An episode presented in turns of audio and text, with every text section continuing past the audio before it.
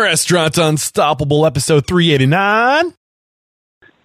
What we do every day can sometimes be so hard that we just naturally can come up with 10 reasons why it can't happen. And those reasons might actually be correct. But if you don't entertain those reasons and you only keep your eye on results, what you can accomplish is truly unbelievable. Are you ready for it factors, success stories, failures, and bombs of restaurant industry knowledge? Then join Eric Cacciatore and today's incredible guest as they share what it takes to become unstoppable.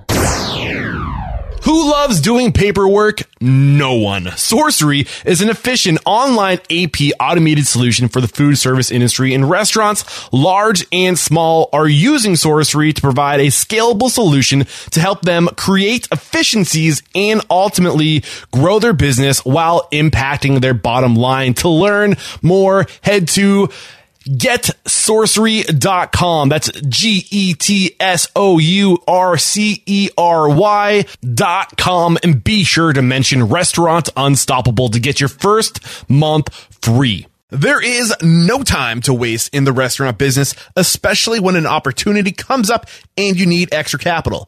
Kabbage created a simple, flexible way to get a line of credit of up to $150,000. Apply online and get a decision right away. Withdraw funds when you need them without reapplying. Kabbage has helped over 100,000 small businesses. Get started at kabbage.com slash unstoppable and you'll get a $100 gift card when you qualify. That's Kabbage with a K. Line of credit is subject to credit approval. See terms and conditions. With excitement, allow me to introduce to you today's guest, Chef Scott Crawford. Chef Scott, are you feeling unstoppable today, my man? Unstoppable, 100%. yes, that is what we like to hear. So originally from Pennsylvania, Chef Scott Crawford got his start in the industry as a server and bartender and would accidentally work his way into the kitchen. He built his career working in some of the finest luxury hotels around the nation, earning five James Beard semifinalist awards in the process. And in 2016, Chef Crawford opened his first restaurant, Crawford and Son, located in Raleigh, North Carolina. Obviously, this is just a bird's eye view of who you are, where you're from, what you're all about. I can't wait to hone in and really get to the ground level, but let's get that motivational, inspirational ball rolling with the success quarter mantra. What do you got for us? well, thank you for that introduction, first of all. Um, so, yeah, the the fact is, this is a wonderful industry. Everyone knows that um, who's worked in it. We we can sort of fall into this, right? I was putting myself through college, and and I was just trying to earn a little extra money. I started as a server, like many people. I fell in love with the industry. I fell in love with the work that I was doing every day. One day, a cook didn't show up. I happened to be on the floor for a day shift, and they asked me to stay that night and cook. And it would, little did I know, you know, I was trying to help out my my uh, chef. I didn't know much about cooking at all, but I knew that I could jump in and fill in. At least I was a body. Well, I ended up doing a really great job. I ended up enjoying it. The intensity was amazing. I didn't know that night would change my life, but it did. Mm. It changed everything. And so I think that's another beautiful thing about this industry. Uh, you can make a great career as a farmhouse person, or you can make a great career as a cook, or you can do both. And that's sort of what I chose. I chose to do both. But after that night, it was all about cooking for me. Yeah. Um, until many, many, until many, many years later. So I think I might have uh, blindsided you with that first question, which was uh, we get every interview started with a motivational quote or mantra. So is there a mantra in here? Uh, or is there a quote that kind of you share with your team to motivate your team or something that you live by day to day that you can share with us before we really dive into how you how you got started and how you got to where you are to, where you are today? Yes. So one of the things that we ad- adopted over the years, sort of a uh, a mantra, is no excuses, only results. No excuses, And- only results. I love it.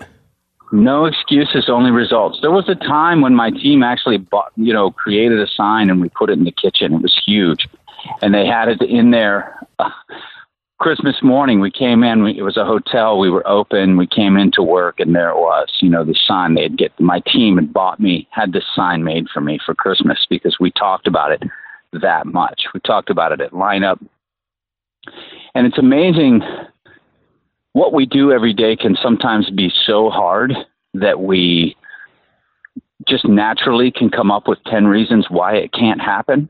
And those reasons might actually be correct. But if you don't entertain those reasons and you only keep your eye on results, what you can accomplish is truly unbelievable. Yes. Chef, I love how you dove into that because I was going to ask, like, why are excuses so limiting? And I think you touched on it right there, which is when you focus on excuses, you focus on why it can't happen. Your mind shuts off. You assume that it can't happen. When you focus on creating results, you do whatever you can to make that thing happen. And your mind opens up. It gets creative. It finds solutions. It thinks outside the box. There's so much power in that little saying, no excuses, only, only results. I love it. Do you want to reflect on what I just shared?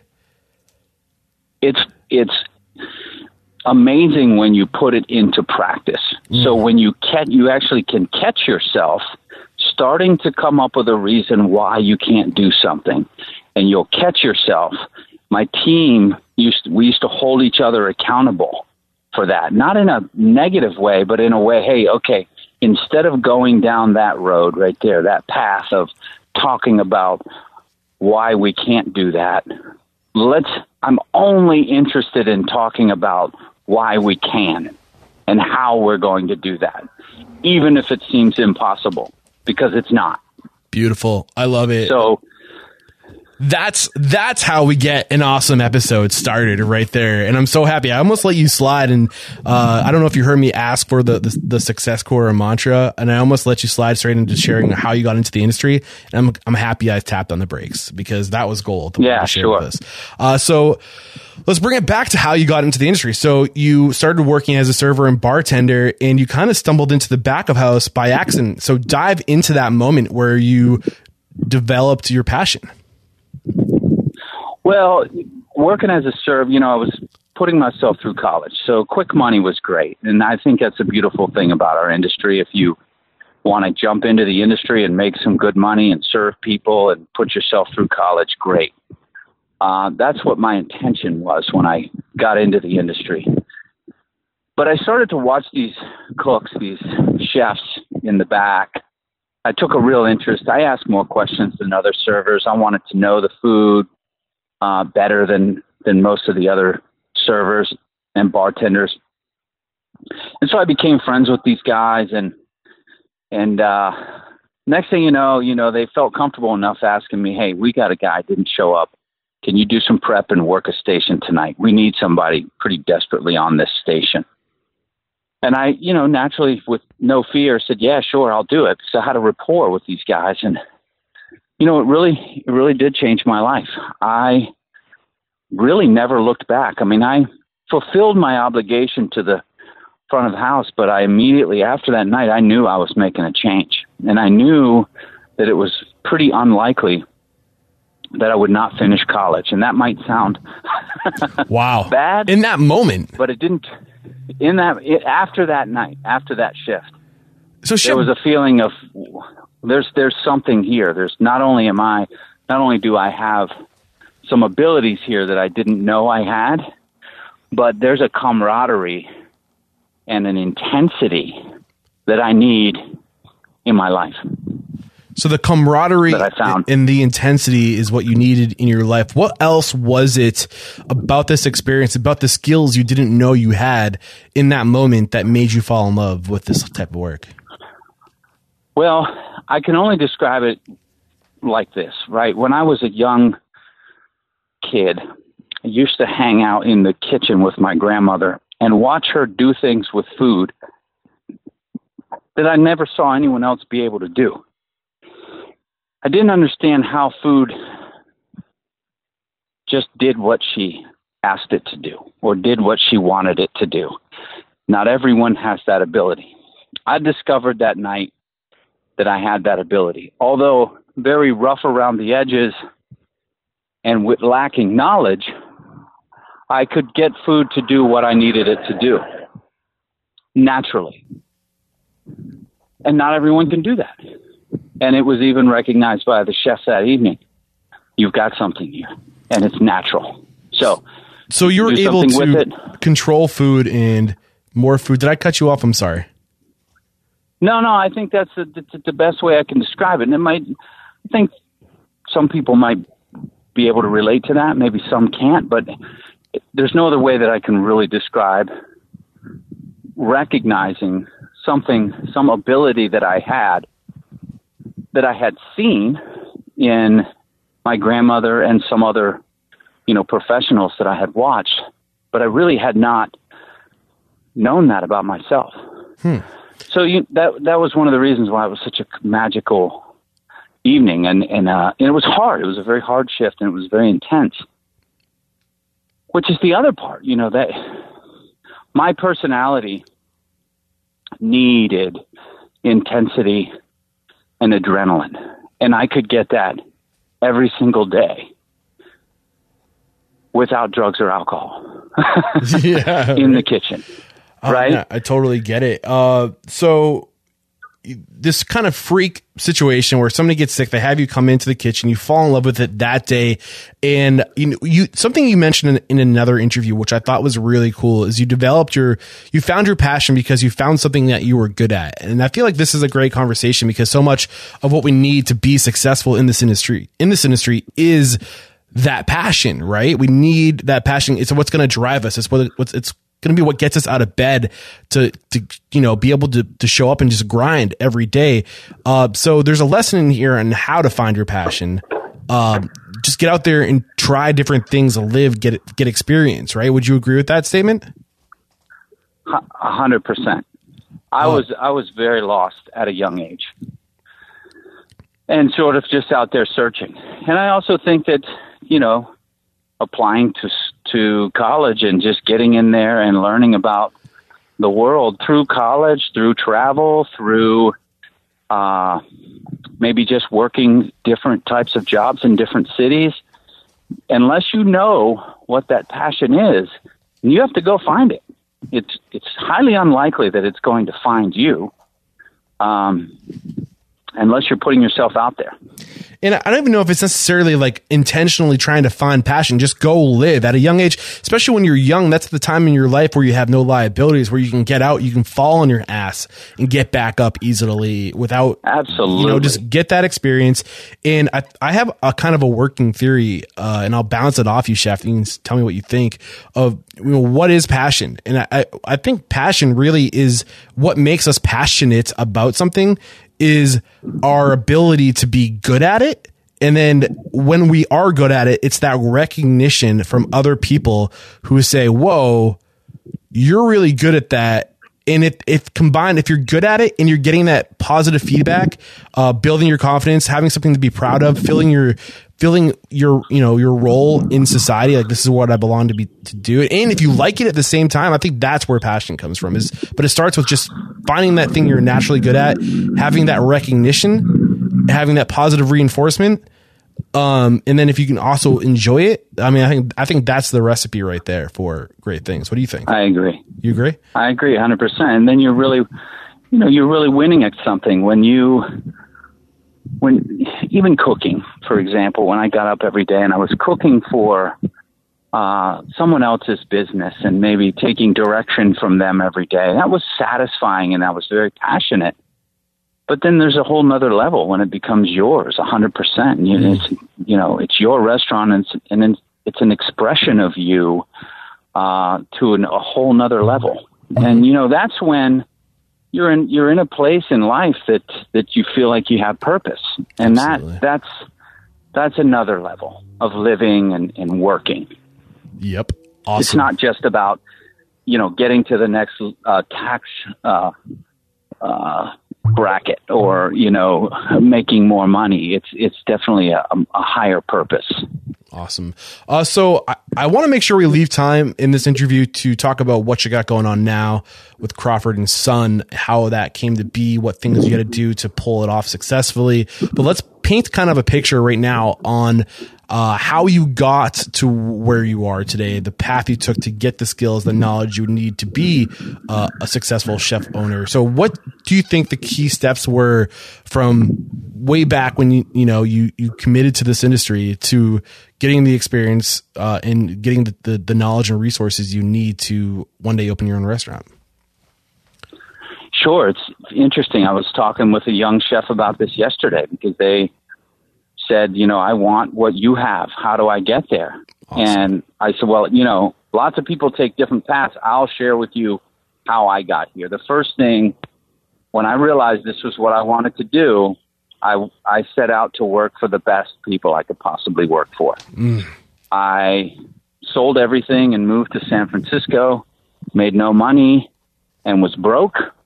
I charged, I used credit cards to eat at the best restaurants in the city at the time, that was the city to train in. All the best chefs were training there. Uh, you know, culinary mecca, just an amazing experience, and and that changed my life. So then I had to pay back all these credit cards I racked up dining at restaurants, and I got this experience, and I took it, and I worked for a hotel company called the Ritz Carlton. Right, Wait, everyone's how, heard of them. Absolutely. Before you go any further, how old were you when you decided to go out and get this experience? I was in my twenties. Okay, like mid twenties. And I think that's the time. Yeah. Okay. Mid twenties.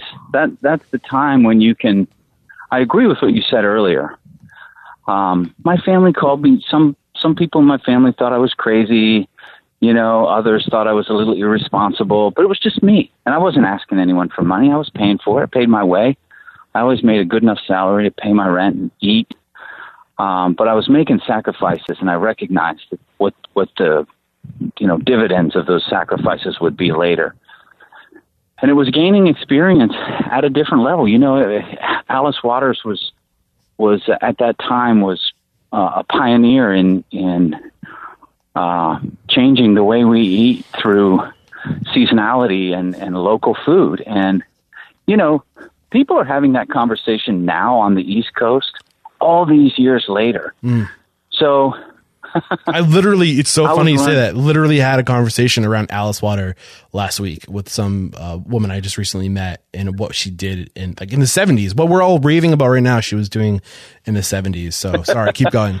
Well, and people now are, are buying into the local food thing and but you know i was learning about it then i was mm-hmm. learning about it you know 15 20 years ago and uh so it was life changing you know what if i hadn't moved there would i understand you know, how the treatment of animals, how important that is uh, at these farms in Marin County, and you know, how to build a relationship with a farmer and communicate with them so you can get the most out of your relationships with them. And Wait, I learned so all that. I can't just ta- I can't let you say how to build a relationship with the farmer so you can, you know, get, you know, just for, there's obvious benefits there, but how do you build a relationship with a farmer? Drop some knowledge on us. well, look, it comes with communication and, and building a rapport and being able to have that honest conversation with them. What they grow for the farmer's market sometimes looks very different than what you need as a chef. You'll talk to any farmer and they'll tell you, hey, you know, I grow this stuff for my CSA, I grow this stuff for the market because it sells, people know what it is, and I grow this stuff for chefs.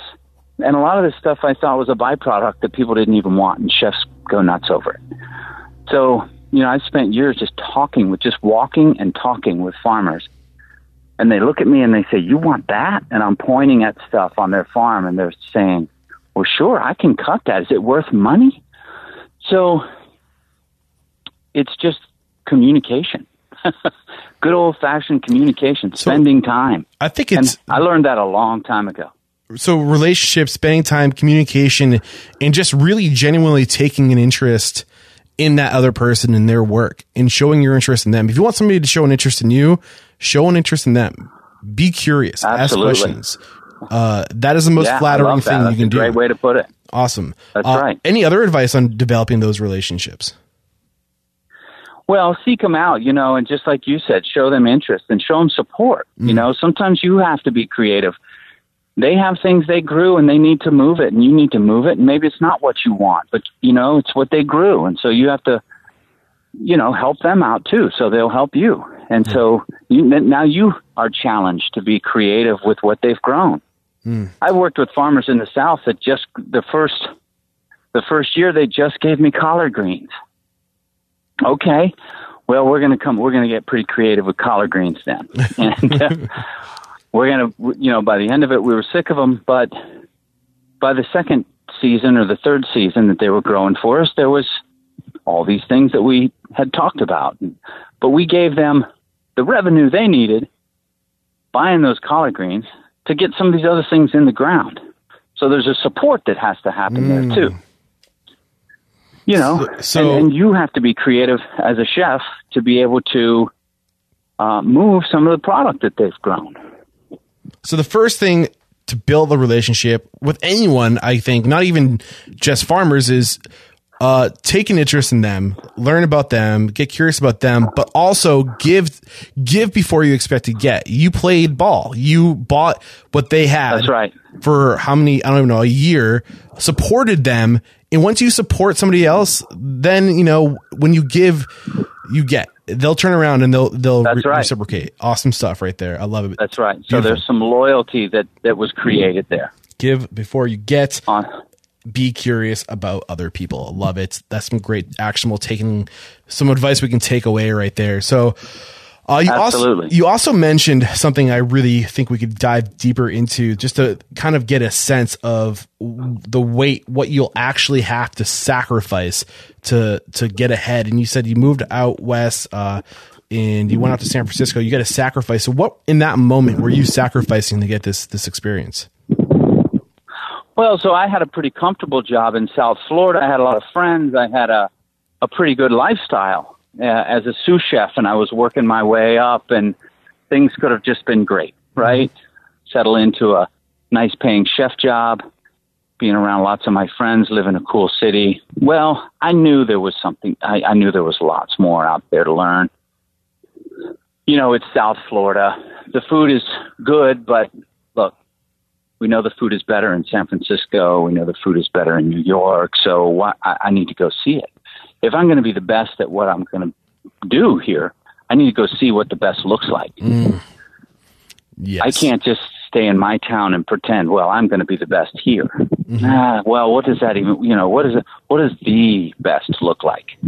Yeah. You need to go see what the best is. Yeah. And you can still be the best in your town, but take a few years, maybe even as many as yeah. like five or 10 years to go really surround yourself with the best and then bring it back home and really be the best by leaps and bounds. Uh, awesome stuff. Absolutely. So, okay, you're getting. And it's all, that's part of your education. That's yep. an investment in your education. It's Absolutely. Not, well, I'm going to go blow a bunch of money living in a big city.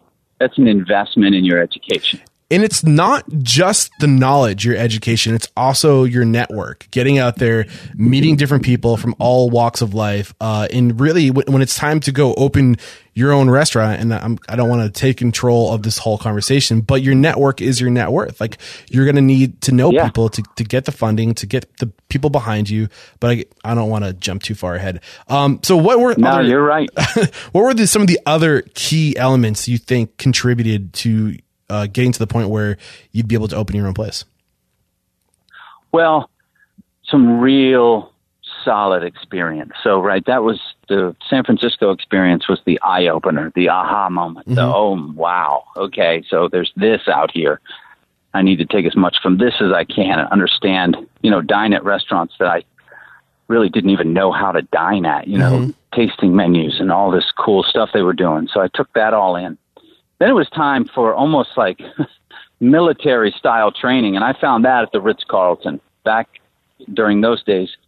The Ritz Carlton and the Four Seasons really fostered a work environment that you could come up through the ranks. I mean, you could literally start as a dishwasher and end up being a general manager. I saw it happen. It truly happened. And what it took was hard work, commitment, sacrifice, dedication, all the words that people hear and they say, yeah, yeah, well, it's true. It really was true. And I, maybe to this day is true. I joined the Ritz Carlton, took a pay cut from, you know, came back to the East Coast from the West Coast, took a p- pretty significant pay cut to go back to, I think it was a cook position, wasn't sure where that was going to lead. And I was promoted three times in the next 18 months. In the, ne- in the 18 month period, I was promoted three times. I went from a cook to a sous chef to a chef de cuisine to having my own restaurant, all, all in a year I'm and a half. My own restaurant, my own restaurant within their company, um, within a year and a half. Wow. What? And okay, keep going. So they sort of made a man out of me, right? I worked my first hundred hour week. Now that's unheard of. Now it wasn't back then. It wasn't unheard of to work a hundred hour week. I mean, you don't sleep much, but it's what the hotel needed. It's what your guests needed at the time, and so that's what we did. And that was a huge sacrifice. And again, I was single and without a family, and I definitely suggest that people do that during that time so you're not neglecting your family or loved ones. But I missed some things too. I missed, you know, weddings and events and things that I should have been at. I gave a 100% to this company. Now, was it worth it? People ask me that a lot. Well, it it launched me. So I would have to say yes, it was worth it. I mean, I learned so much from that company that I don't know if I could have learned from from other companies. I made so many relationships. I know people all over the country. In every city, I could probably name someone I know that I met during my tenure at the Ritz Carlton. So that was a huge step. And and you said you learned and started so so much. Can I just uh, tap on the brakes real quick because you said you learned so much. What do you think the biggest lessons you took away from that experience were? The what you wouldn't have learned elsewhere otherwise. Biggest lessons, commitment. You know, what does real commitment look like? Commitment to your craft, to your team, to being the best. You know, what does that? You can because people can say it, uh, yeah, I'm committed. You know, I'm I'm committed. Well, with that company, you really had to show it. You couldn't just say you were committed. You had to show it. Chef, what does for real, example, what does real commitment look like? And I think you're about to dive into well, it. Well, let me. Yeah, yeah. Let me tell you what that looks like. They flew me once to New York City to do the historic reopening of the Ritz Carlton Central Park funny, about a month ago, I was walking by there with my 10 year old son, and I said, Son, yeah, I opened that hotel. I pointed at it. He was in, he was just amazing. He, he, he was in amazement. You, wait, this is New York. You opened that hotel? And so I was flown to New York once as part of the opening team, and I was chosen as the opening team because I had worked very hard for the company. I get there, and the staff that was supposed to be there to help me with my particular department, which, by the way, I ran a fine dining restaurant and I was sent there to run the employee cafeteria. Okay. So you just did what was asked of you. You didn't say, well, you know, I'm a fine dining chef, so I don't really do this. No, you go and you make food to nourish the staff while they're opening this hotel. And so it just so happened that between breakfast, lunch, and dinner, it was about 800 people a day I had to feed. And I had no cooks and I had no staff whatsoever. In fact, the whole department was me. And I found that out when I got to the hotel from the airport. Now, you can either say, you know, in fact, I remember them giving me an option. You can go back home, you know, uh, or you can do it and make it happen. In about a week, we should have some people here to help you. So I cooked for 800 people a day by myself. I slept two hours each night. I had it all down to a science so that I could be braising meat while I was sleeping those two hours. And I could come back down, plate breakfast, immediately go into lunch. And I had a plan, I had a strategy. And it was, I think it was the hardest thing I had ever done at that point, for sure. How old were you at this point? But I showed them. Uh, that was getting toward, you know, again, mid to late 20s. Okay. Um, I showed them a level of commitment. I made a couple mistakes one day, got the food up late, uh, overslept for a morning lineup one time because I had only slept an hour and a half. and I was reprimanded. Right? They, you know, nobody wants to hear. Well, you know, it's just me, and it, you know, I never said that. I never entertained any of those excuses. I accepted responsibility that I was late for the meeting or that I was late coming downstairs. I and you know, never once said, "Well, I'm working harder than any of you." Never entertained it. I showed them because they knew already. You don't have to tell them; they already know. So I showed them a level of commitment that they probably maybe didn't even expect. I've seen those openings make or break people, and I made up my mind when I got on that plane that that was going to make my career, not break it. But a couple of times they offered me, you can go. We'll fly somebody else in. You don't have to stay. So it's almost like SEAL training or something, right? Like, uh, not to that extent, but they're always offering you the out. They're always giving you the opportunity to quit. So, and uh, sorry, I, I just wouldn't entertain it. So what you learned from this was uh, what real commitment looked like for you. That was 22 hours of work a day, two hours of sleep, cooking for 800 people. That's ridiculous, and just no excuses. Show up, do the work, and you knew that this was going to pay off some way, somehow. So did it? Absolutely. How? Well, it wasn't long after that I I doubled my salary. Okay. And it wasn't long after that that I was getting attention from uh, outside the company that people were coming to eat there because of my reputation. And then, and we should touch on reputation. I think that's very important All right. as a chef. But uh, because of my reputation, people were coming from other hotels and other resorts, and suddenly then I was getting attention from Relais and Chateaux properties and um, Forbes five star properties that wanted to take me. Awesome. Operations. You got to give And- before you get is what I'm getting from you. You you really got to you got to put the work in. And uh, there's a saying that keeps coming to mind listening to you talk. And I'm sorry if I cut you short, but it's, I got got to get this out before I forget. And that is you got to live your life like no one else is willing to, so you can live the rest of your life like no one else can.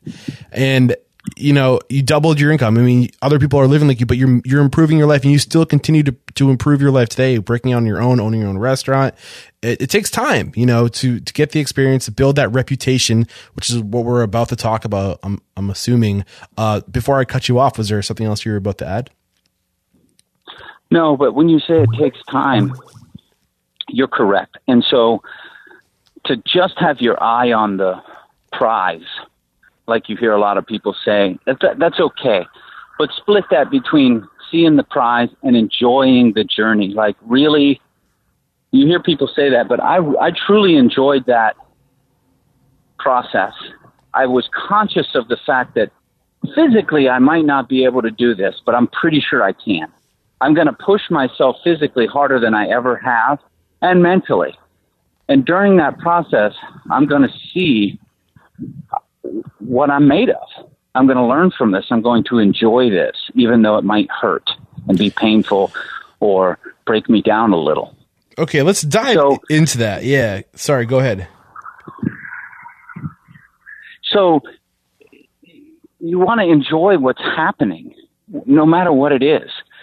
You know, if you start a job and you have to work the fryers for four months and you think you're above that, you think, you know what, I'm way too good to be working these fires. You know, well, then you're not really enjoying the journey, are you? You know, you're, you, you be the best damn fry cook that there ever was, you know? enjoy the, the the mechanics of breading and frying in a way and make sure that it's super crispy each time you know each time and seasoned perfectly nobody does that anymore so there's the the, the, the enjoyment of the process of of that you're going through during that sacrifice that you don't want to forget to do that you don't want to just say well god i can't wait to get through this so someday i can double my income you know i didn't even know i was going to be doubling my income by the way it just happened Yeah, you know, I, I love what you're sharing with us right now. And there's something. Sometimes I wonder, um, about the whole work life balance thing, if that's a real thing, or if we just, for me personally, I, I, I feel like it's almost your, make it your life's work. Uh, and then Right. there, there is no work life balance. You're living intentionally. Everything you do isn't a balance. It's what you do and, and, and you choose to love it. But that's the thing. Enjoying the journey is a choice. You get to choose whether or not you're going to enjoy it. You can be present in that moment and enjoy what you're doing. You choose that. That's a choice you make. Uh, That's and, right. And I mean, I think it's, it's like, I think the saying is, uh, when you're in a situation where you might not feel like you're in the best situation because you're on the fry or whatever. Instead of saying, I have to do this, like, oh, I have to do an interview today or, oh, I have to, you know, open the restaurant today. Say, I get to. I get to open the restaurant today. I get to work the That's fryer. right. And it's, it's just a little switch of just mindset and just being, it's so powerful. Um, I'm so happy you went there. Thank you. Well, I get to open this hotel in New York City that little did I know, but 15 years later would be showing my son something that I did and have him look up at me in amazement.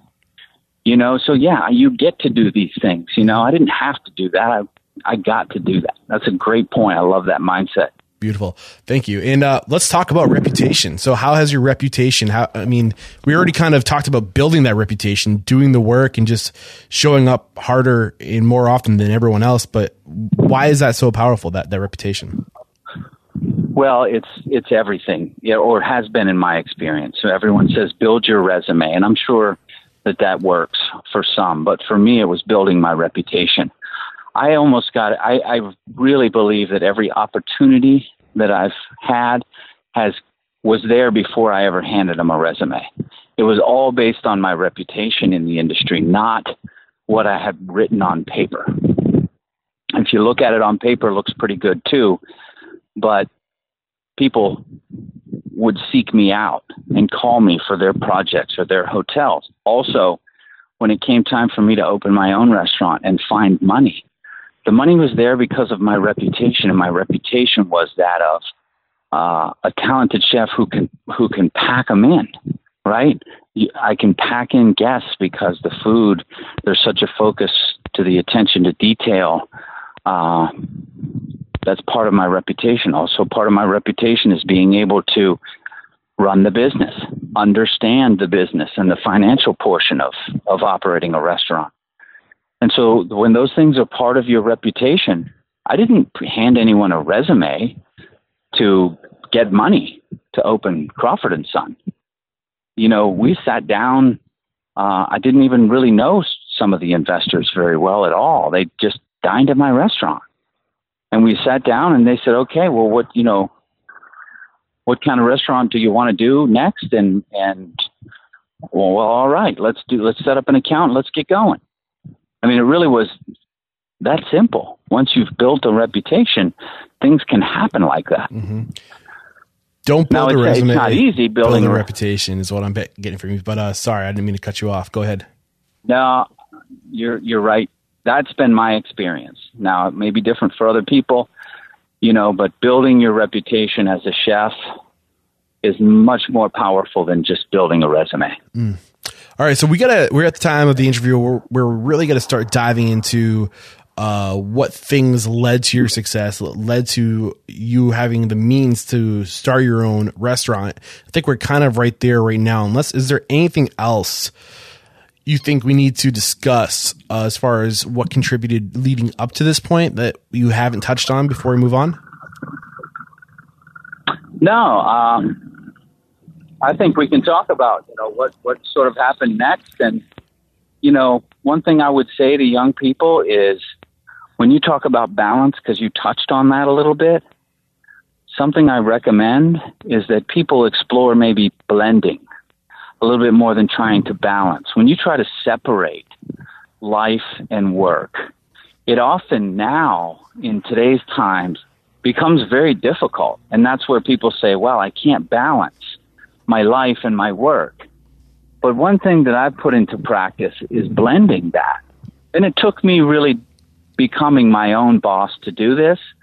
But I hear this now coming up in conversation with a lot of people uh, blending work and life instead of trying to balance them. For example, uh, when I travel now, and I travel quite a bit, I travel for charity, I travel for festivals, I travel to promote my restaurant to surrounding cities here in the southeast region, and I I now take my family every time.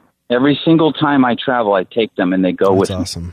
And we make it an adventure, and I work, and they explore the city, and then when I'm off, we spend time together. That's just one example.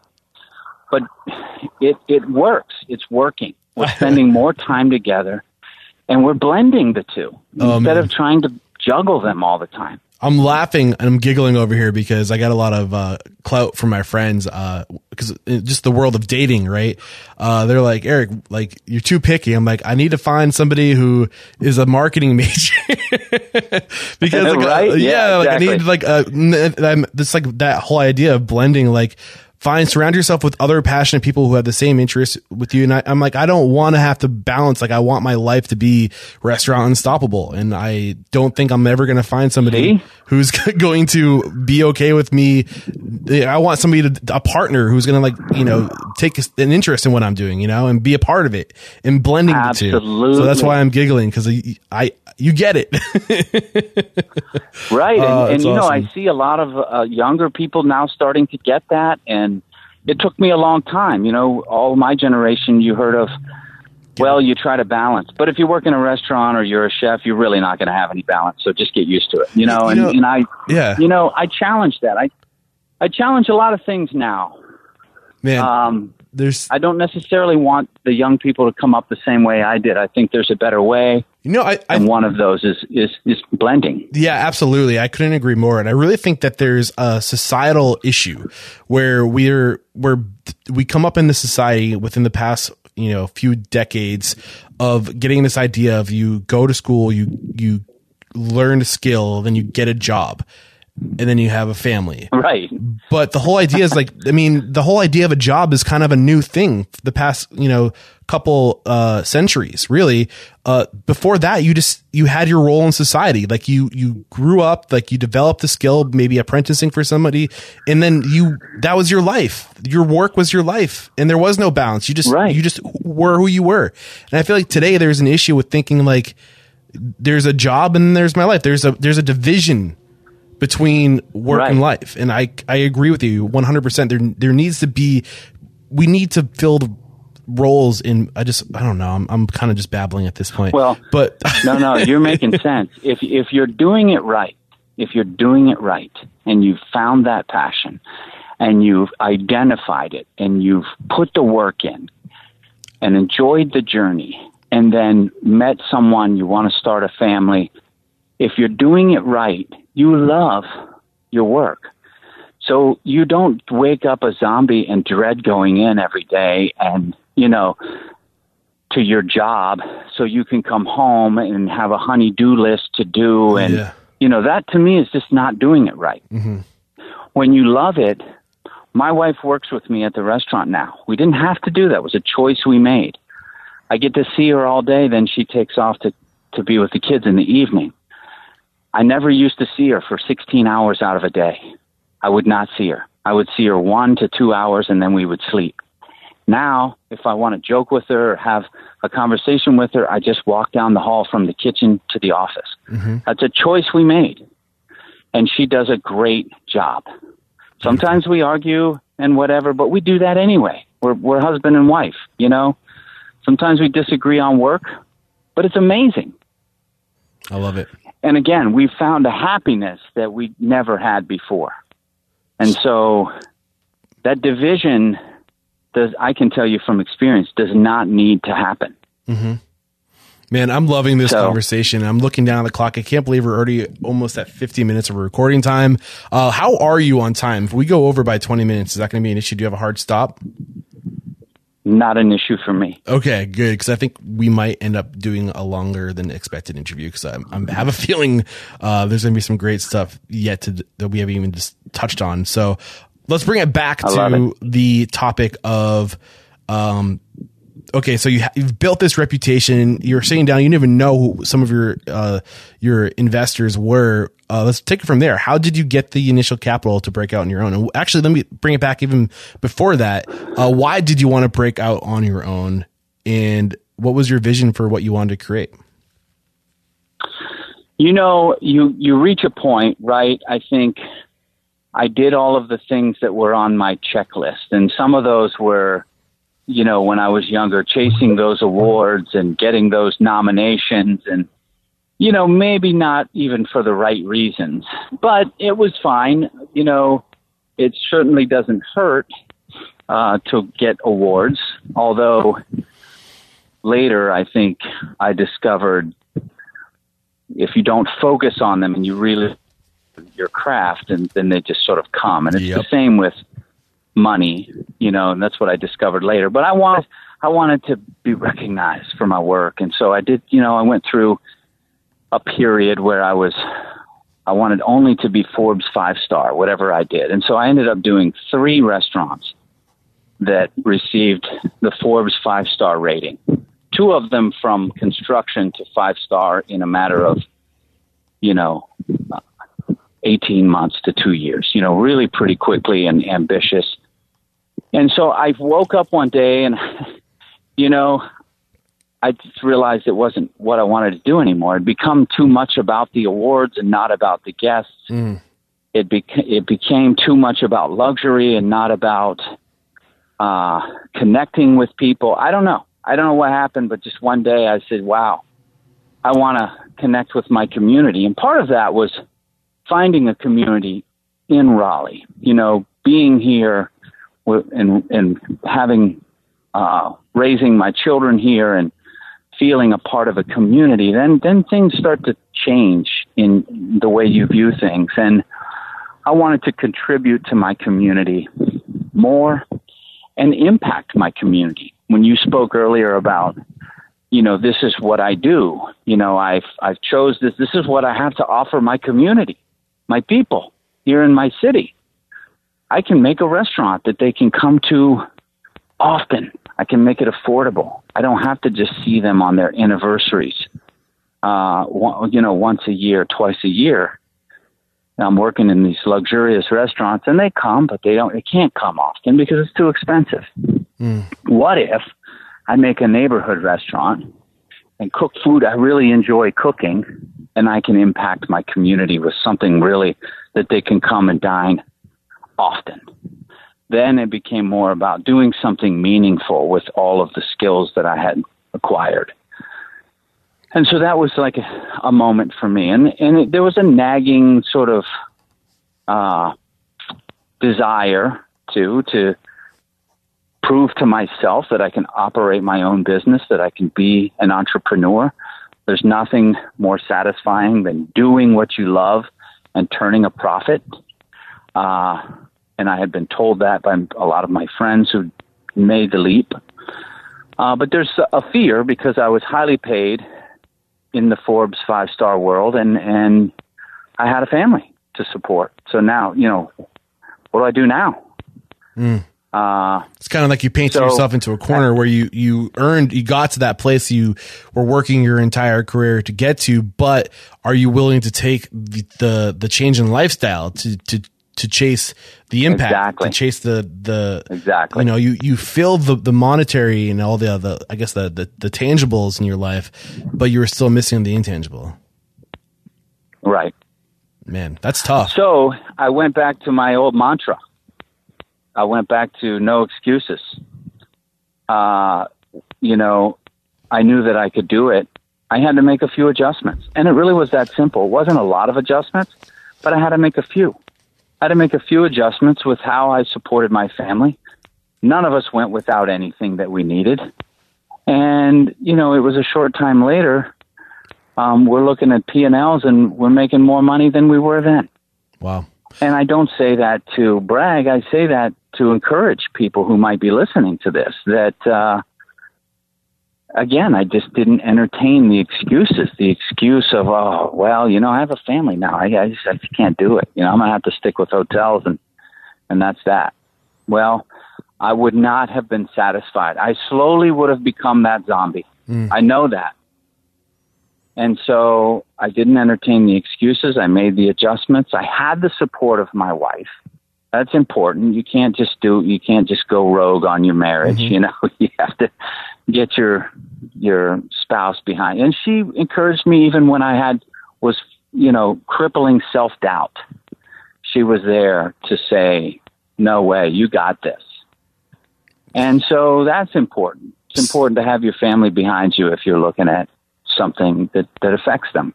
So I feel like we've covered a lot of the why up to this point, but let's talk about the how.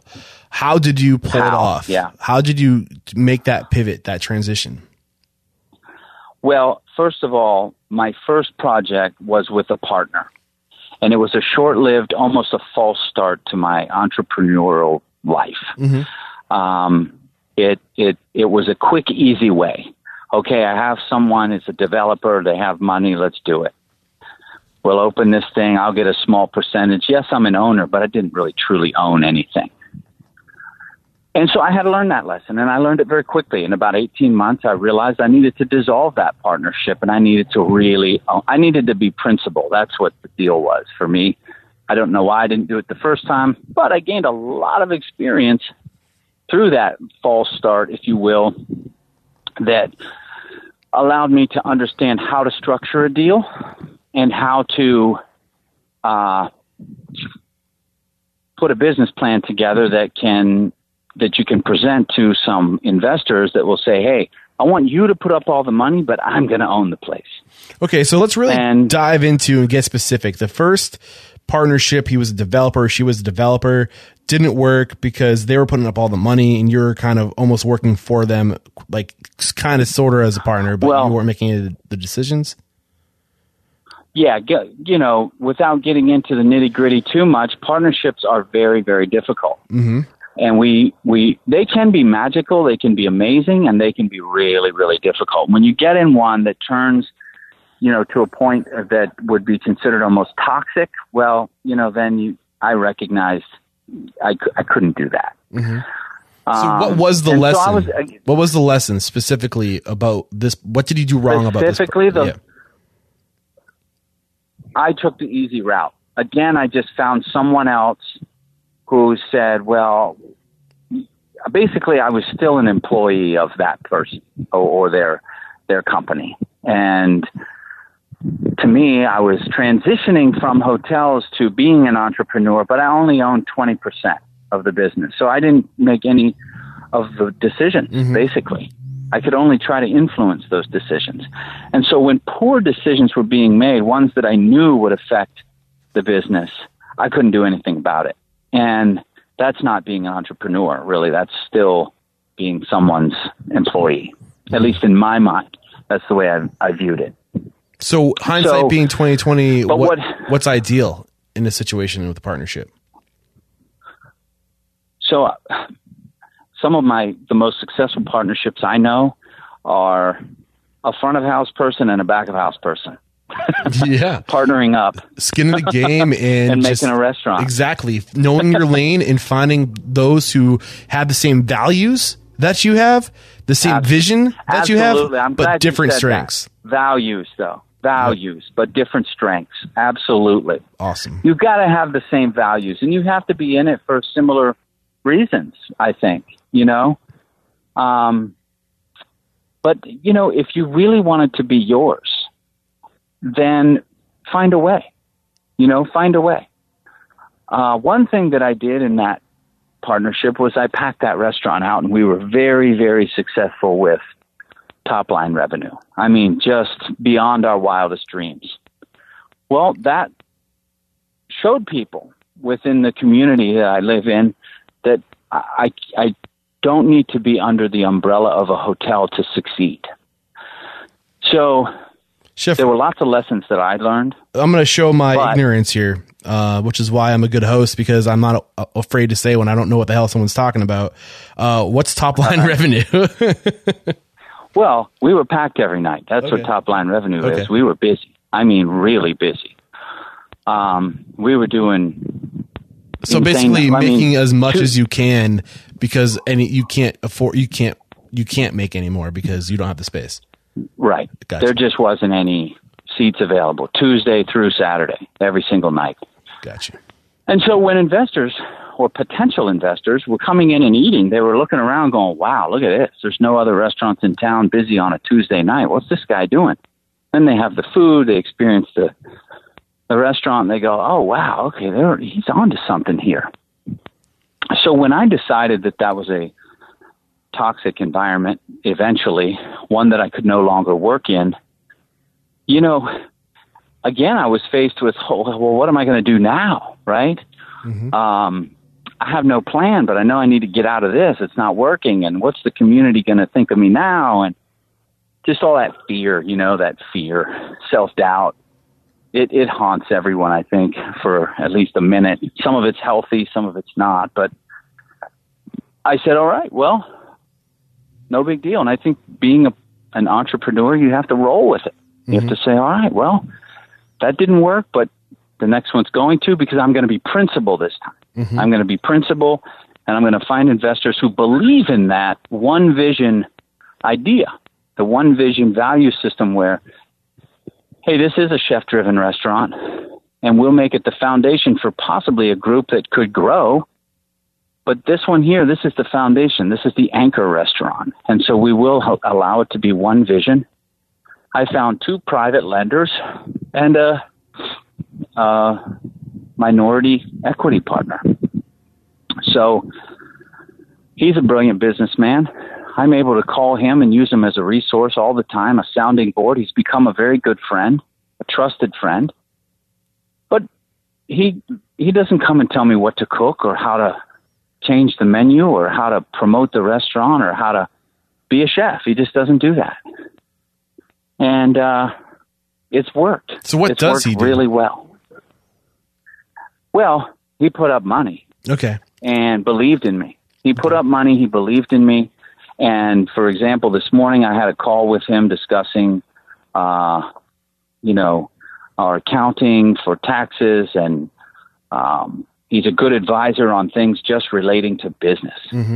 He also loves food and wine, so he comes and he dines, and we're friends, and he brings a lot of people into the restaurant, but he just lets me do what I do. So did you create an operational agreement? Is there something on paper spelling out the arrangement you have? We did. Yeah. Um, when you start with some of those things, right? Because a lot of people, and myself included, they say, well, where, where do I even start, right? I think it all starts with a business plan. What kind of restaurant are you going to do? What kind of revenue do you anticipate you're going to do? And what uh, kind of money are you going to put to the bottom line? That's what investors want to know. It's really that simple. You can write a 60 page business plan, but they're only going to read 10 of them, maybe eight of them. And so I found someone who could help me with the business plan uh, for cheap because they can get very expensive. But I knew that I wanted to focus on only a few pages. And I put this thing together and I started just giving it to people who expressed interest, maybe, or that I knew had uh, an interest in improving our community or, or creating something for our community. And it wasn't long before I really had to sort of decide which investors to go with. It wasn't a matter of how am I going to find investors. It was, well, I have 10 here and I only need three. So which will be most attractive for the deal I want to put together? And, you know, which Wow. ones do I think will be the, the best to work with? That's valuable just- right there. Uh, I feel like that's a Right? situation that doesn't come up too often. It's a, that's a good problem to have. Too many investors. Reputation. yeah. Awesome. It comes up if you've built a reputation and you and you do the right things for the right reasons. man there's still i feel like so much we haven't discussed uh we're already at an hour and five minutes and man would you be open to uh, a follow-up interview to cover like more present day situations and how you're running your business today I'd love to. One of the things that I'm passionate about is helping young entrepreneurs or new entrepreneurs. I really had to figure a lot of this out myself. I would have enjoyed an interview like this where someone was sharing knowledge. I called friends of mine, I called people that I knew who had been successful, and they shared some of their knowledge. They helped me get over a hump or, or climb over a wall that I was hitting. And I, I need to pay that forward. I'm happy to do that. So Oh, man. you name the time, and, and I'm happy to. because I feel like uh, uh, just doing the research on you, uh, your values, sticking to your values. There's a great story of you uh, re- turning away a critic because of the the values that person have and how you didn't really agree with those values. And I mean, there's just so much you got going on. Uh, Absolutely. you know, Yeah. once a month, I think you have a, a masseuse come in and take care of your your employees. Uh, you, you straighten them up, and I mean, th- there's just so much we didn't get to talk about. I think we could easily get in like another 40 minutes out of a, a conversation. Sure. Um, so I'd let, love to get into some of that stuff. oh man, so I think this is a good Next stopping time, point yeah. to to take a break to thank our sponsors, and we're gonna come back and just bust out a quick speed round, uh, and then we'll make sure that we maybe we can do it this soon, so the two of these can uh, kind of flow into each other. But uh, we'll be right back. So we're gonna take a quick Sounds break great. here. Nobody likes doing paperwork. If you have a growing group of restaurants and find yourself wishing you could snap your fingers and have all of your invoices and AP instantly disappear from your plate, then you need to call Sourcery. Sourcery is used to make owning and operating a restaurant a breeze. Instead of dreading invoices, you'll be delighted to be synced with every vendor. With your new relationships, you can work on negotiating the best price to improve your margins. And Sourcery's biggest superpower is that they watch the prices you pay across the kitchen, from dry goods to proteins to produce. And when citrus skyrockets, you'll know to update your recipes before you end up kicking yourself at the end of the quarter. To learn more, head over to www.getsourcery.com or find the banner in the show notes. If you mention Restaurant Unstoppable at checkout, you'll get your first month free. Yep. To be unstoppable, most restaurant owners require extra capital from time to time.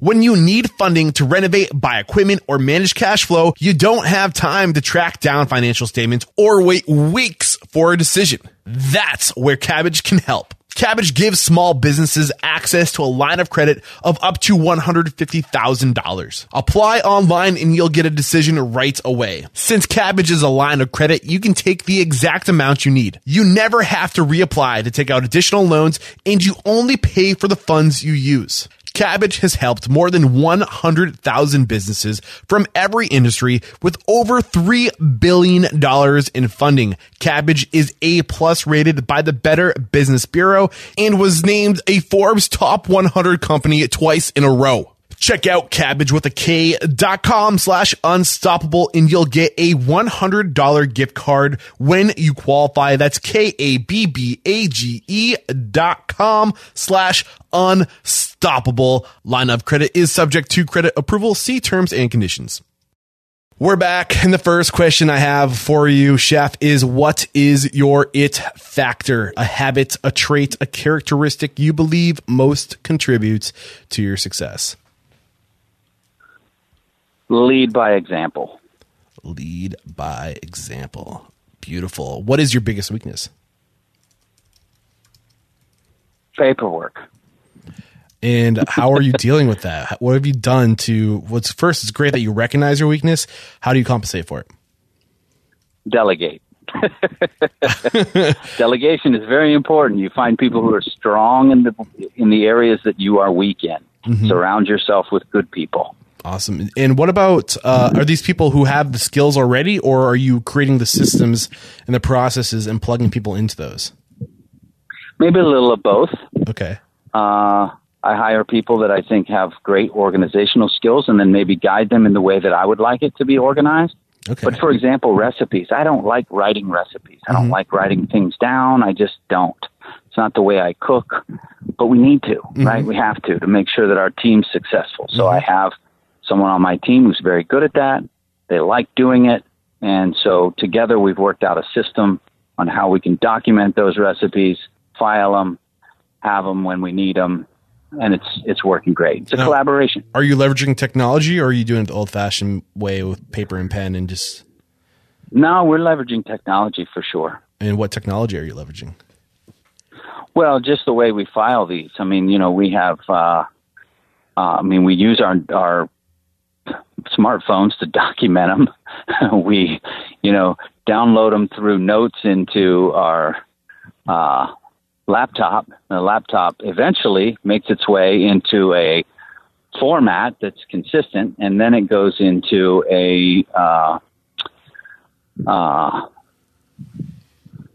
you know, onto a, a memory stick or some sort of external hard drive so that we don't bog down our computers. So, are you using like Word or Excel, or are you using a, an app like Evernote to file these, or is there a tool like a, a, a platform that these recipes are on? Or Yeah, Ever, Evernote is exactly what we use. beautiful, cool, and how how is that impacted? I mean, I'm just I'm pulling back layers here. It's what I do. Uh, why did you choose that? Well, no, it's uh, just because it's something that we all had on our phones, and when we're when we're cooking, you know, everything's moving fast, and it's my weakness to actually stop for a moment and document it. So I have someone in my kitchen who says, "Hey, wait, let's uh, let's look at that," and then we'll we can act quickly with that app, and we can get it documented. You know, there's a step right there. We need to document that because the last time he made it wasn't right because he missed that step. Things like that. It's uh, technology can be a great tool in teaching that way. Now I'm a little bit old school and a little bit new school. I buy into technology, but sometimes these younger guys are a lot better at operating it. So So you know? to bring it back to the surface, we kind of went a little bit deep there. Uh, what is your biggest weakness? Paperwork. And to compensate for your weaknesses, use people who are strong where you're weak and leverage tools and systems to, uh, I guess, make up for it is what I got from that. Yeah, And you're using That's Evernote. right. I'll link to that in the show notes. This is episode 388. Head over to restaurantunstoppable.com slash 388 to check out the notes and the tools recommended. Uh, all right. So what is one piece of advice you have for leading others? And I think I know the answer already. one piece of advice I have for leading others. Yeah. Well, I think doing the right things for the right reasons. I'm not sure if that's what you were thinking, but Well, you I, said your skill was leading by example. right. Leading by example falls under that, I Yep. think. Doing the right things for the right reasons. Don't ask people to do things that you're not willing to do or willing to get in there and show them how to do. I still wash dishes in my restaurant almost every day. I do it for about an hour because we bring the dishwasher in a little later. There's a lot of things that are stacking up from the, the daytime prep, and I get in there and I do it. what does that act communicate to your team? it communicates that I, you know, that's where uh, I'm not going to ask anyone to do anything that I'm not willing to do myself. Beautiful. I also do it really well and show them how they can keep it clean and organized. And you get Not just tell you- them all the time, hey, Sorry, go ahead. no, you you can go and say, hey, you know, your station should be cleaner, or you can run a station and show them how you run it clean. Yep. And that's a real opportunity for a leader to do that. Yeah, I think it kind of brings us back to what we were talking about earlier, which is you get to do it. You don't have to do it, but you get to do it, and you get to do it really well, and you get to show people that there's ways to to, to fine tune your craft, even if it is washing dishes. Like you get to do it, and you get to bring it up a level every day. I love it. Absolutely. Awesome. What is one question you ask or thing you look for when you're building your team during the interview process?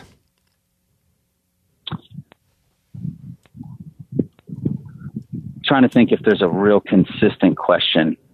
Or what one quality The you're question, the okay, one question that I ask consistently, front of house or back of house, is: Are you in this industry for a career or for temporary uh, income, quick income, and especially as it relates to front of house? Because uh, my best work was done once I realized that that was my career. Mm. And I don't necessarily, it's not a deal breaker for me, but it's good for me to know that going in because when I hire people, I'm looking, I'm already trying to think of how they can impact our team long term. Mm-hmm. So if I know that they're coming in and they're just going to, you know, be a server for a few, couple of years and then they'll probably move on to something else because they graduate with a psychology degree or whatever, then I know that and I know how to plan for them. I'm not just hiring a body, I'm hiring a, a team member and I'm going to start to devise a plan for them for their growth while they work for us. Uh, if I know that it's their career, then I'm probably going to start to devise that plan a little differently. And and they're probably more likely to get a position in my team if they're coming in wanting a uh, this job for their career and not just for a job. Awesome. What is your current challenge today? Uh, everyone will tell you the same thing. The current challenge is uh, personnel. You know, finding good people uh, who want to come in and stick with you long term and grow and, and help grow the company and be fulfilled. And I just think, you know, you can do, there's a lot of argument back and forth about what it is. You know, is it a generation? Is it this or is it that? I think there are a lot more great restaurants out there than there used to be. Mm-hmm. And so there are a lot more options. Yep. I just think there are a lot more options. So we have to figure out ways that we can make our option more attractive, I think. Yeah. Or find the people who are looking for what it is that we have to offer. But it's a challenge. Absolutely. There's no doubt about it. Awesome. Now, how are you dealing with that challenge? Well, we choose carefully. Uh, you know, I think that's enough. We don't want to put someone in a I think it's enough. Yeah, we don't have to go any further. Carefully. Yep. Uh, share one code of conduct or a behavior or maybe a value you teach your team. Respect. How do you, you know, we're big on respect, respecting each other, and uh,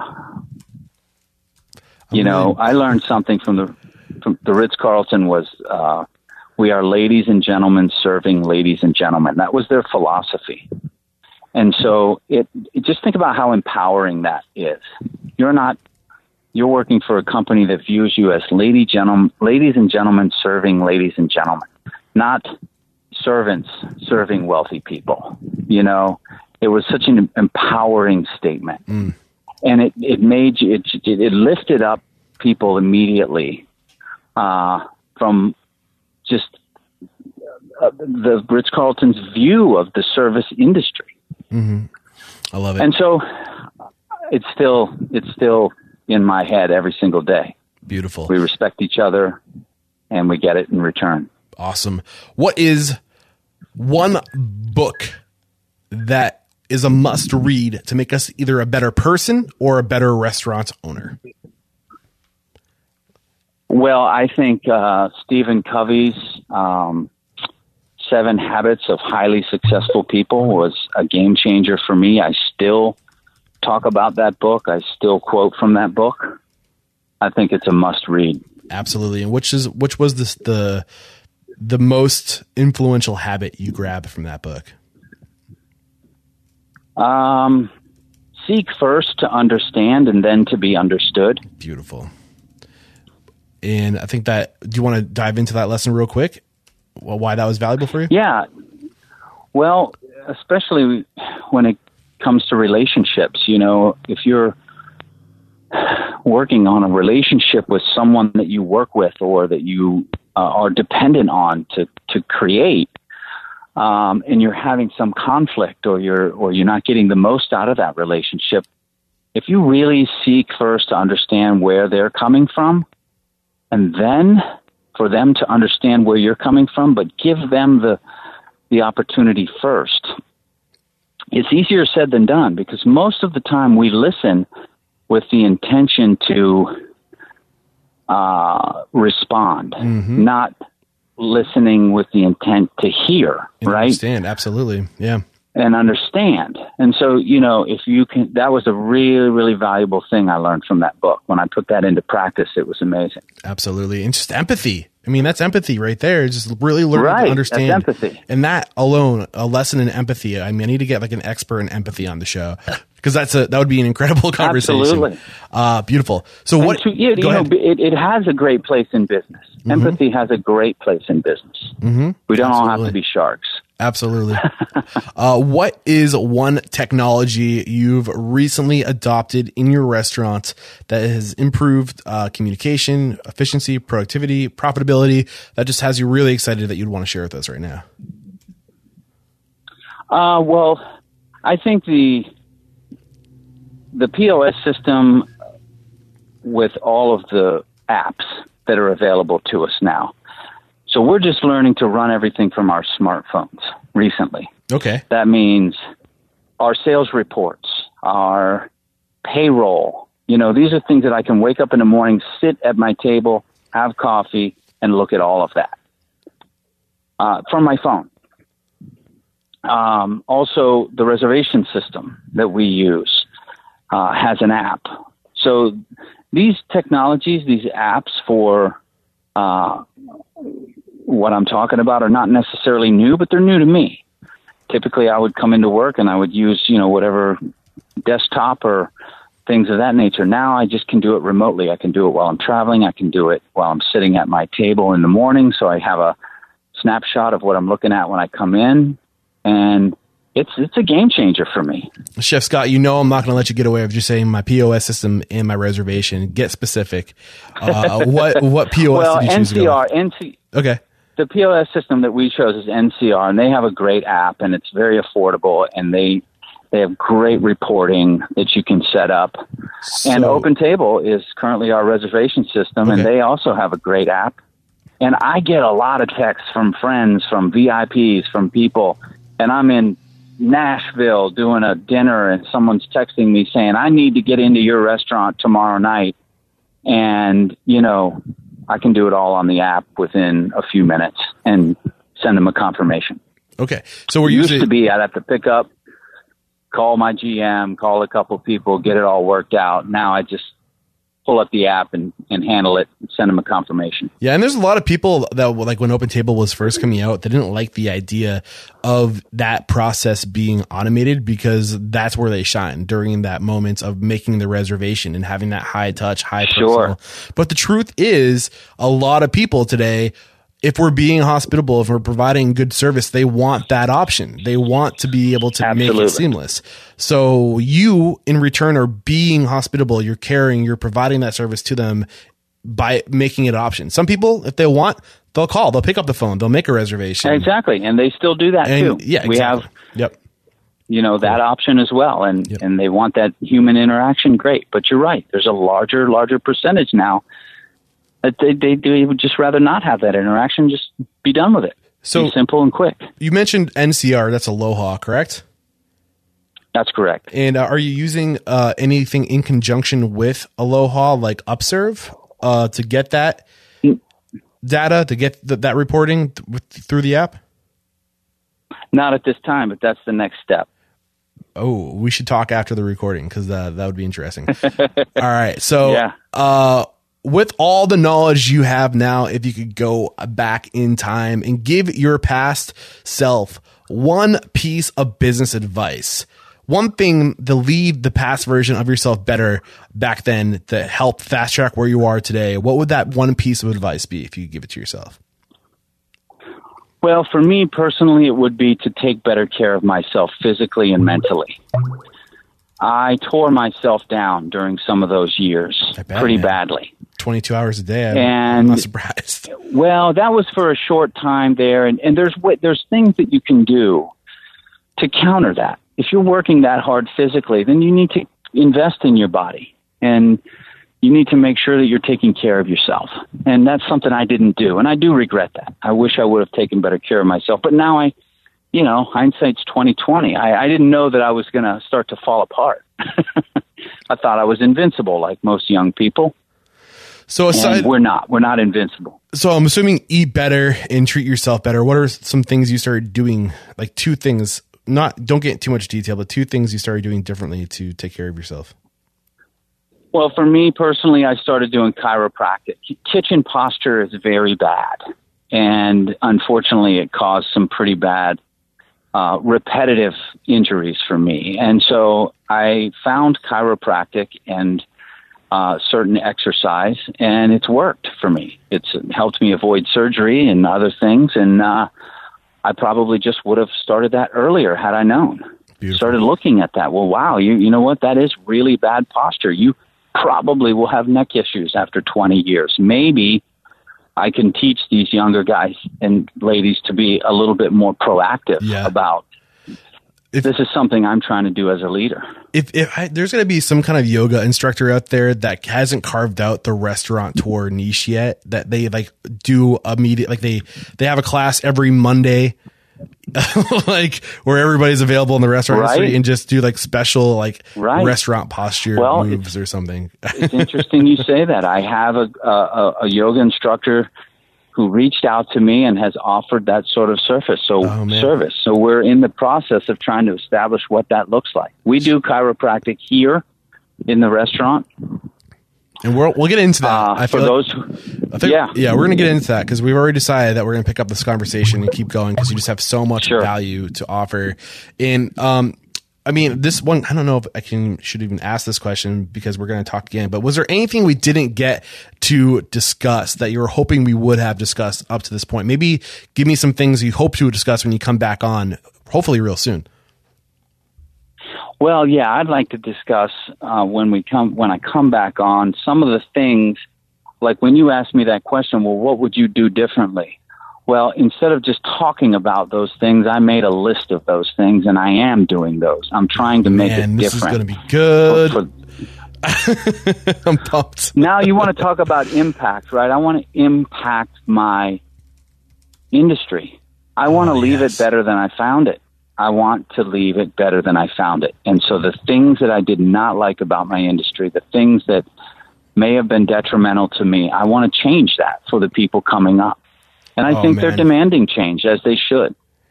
Chef So Crawford. those are things I'd love to talk about. you got me chomping at the bit right now. I cannot wait to get you back on. Uh, we'll figure that out as soon as we stop the recording. But uh, thank you so much uh, for coming on uh, and sharing your story up to this point and just being an example of what it means to give before you get to uh there's just so much we covered. I'm looking at my notes right now and there's like it's such it's just like a black page and it's hard for me to pull out like the little nuggets. Uh you know just you just doing the work you know and reputation over resume or just a few of these other little things that came up. It, it was just an honor uh, making an example of you up to this point. We'll have you back on the show real soon. The value of relationships that's the other one i was looking for. Valuing relationships uh just awesome stuff man. Uh, there is no questioning you are unstoppable. And before I let you go, we got to uh, just find out. I make everybody do this. Or you know what? No, we'll have you call somebody out the next time you come back on. Uh, I make all my Okay. guests call somebody out, but do let us know how we can connect if we want to follow you on social media. Uh, maybe come work for you. Maybe we're listening to this and we want to join your team. What's the best way to connect? Sure. Um, at Chef Scott Crawford. Twitter, Instagram, um, and then, of course, uh, Crawford and Son Restaurant.com. All right, beautiful. That's our website. This is episode 388. Head over to restaurantunstoppable.com slash 388 for a summary of today's discussion. Right there, links to the products and services that were recommended, the books that were recommended, uh, Seven Habits of Highly Effective People. That's also on Audible. Uh, that book, I have that in audio. It's a great audio book. You can get that book for free if you're not already um, an Audible uh, member, head over to restaurantunstoppable.com or sorry, uh, audibletrial.com slash unstoppable to get your free book today. And chef, uh, I can't wait to talk to you again, hopefully real soon. Um, man, I, I guess thank you. I don't, I don't know. This is going on my, my normal flow. Uh, but yeah, it was an honor. Well, I guess we'll just, we'll cut it there. Well, thank you. I appreciate you having me on. I look forward to talking with you again. Hopefully soon. All right. Cheers.